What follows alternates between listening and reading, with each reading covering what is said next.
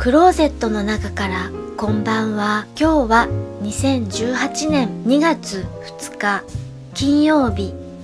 時刻は21時を過ぎました。外の気温はマイナス10度。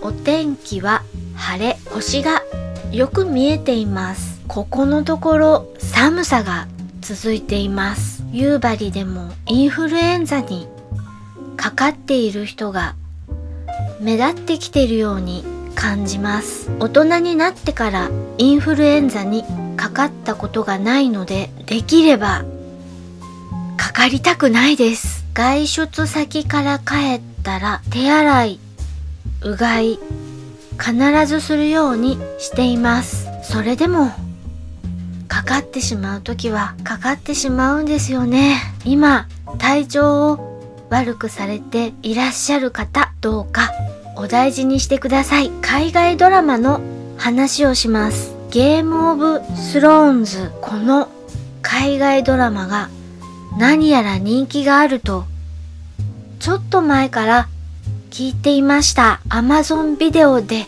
どうやら見れるようなので時間ができたら見てみようかなと思います。見てみたらまた感想をお話ししたいと思います。聞いていただきありがとうございます。